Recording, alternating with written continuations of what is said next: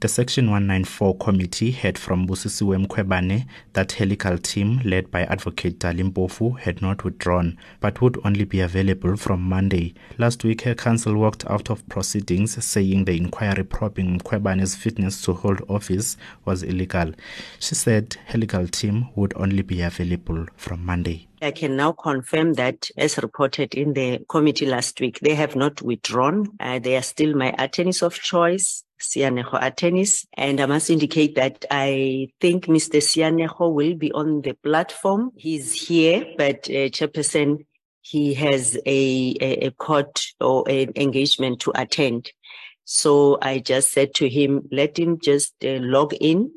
And if given an opportunity, Chairperson can see him and then he can excuse us. The incorrect position that my right to legal representation is not absolute was argued and roundly rejected by the Constitutional Court. In this regard, you are referred to the relevant judgment. In the event that the committee unreasonably decides to proceed in the absence of my chosen legal representatives, and in spite of the representations made above, I will kindly request that you provide me with the necessary reasons so that the decision be included in the series of reviewable decisions of the committee. On Tuesday, MPs wanted Mkhwebane to explain Helical Council's conduct, alleging mischief. There's no explanation for what happened last week at all. Clearly, the attorneys and council are back on board, although there's a suggestion that they never really left. Part of the problem here is the difference between the public protector being, quote, entitled to legal representation and her legal representation actually being present.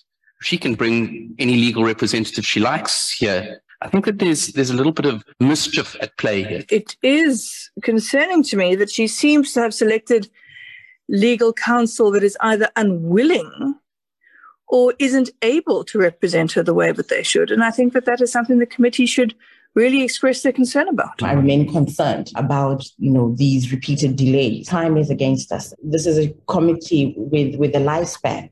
But not all were against the suspended public protector.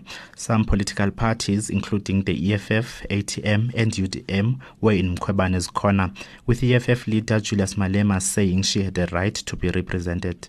Those who are beneficiaries of apartheid, children of colonizers and apartheid dictators, they are the ones who will suggest, let's proceed with this and violate their rights because that's how they survived all their life. That's why they say it with ease, beneficiaries of apartheid, that let's proceed. We don't care.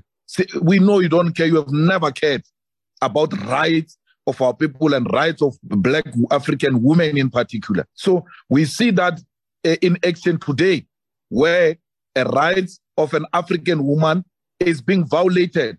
And at the forefront of that is the beneficiaries of apartheid who are missing those days of violating the rights of our people.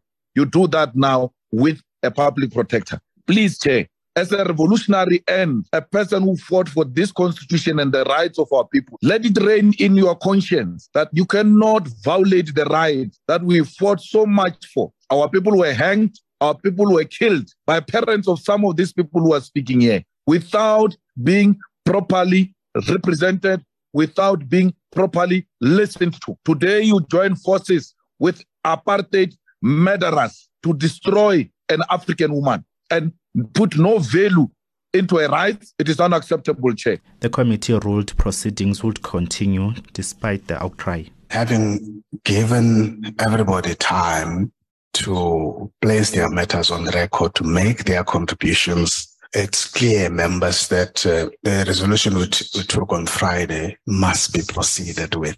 The attorneys on record been with us since 10 o'clock. They're still here.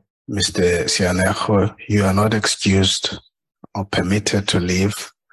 We will start now with the next proceedings. The committee then heard testimony from a witness from the Public Protector's Office. It is expected to continue with the testimony on Wednesday. Reporting for Times Live, I am Buleleni Nonyukela.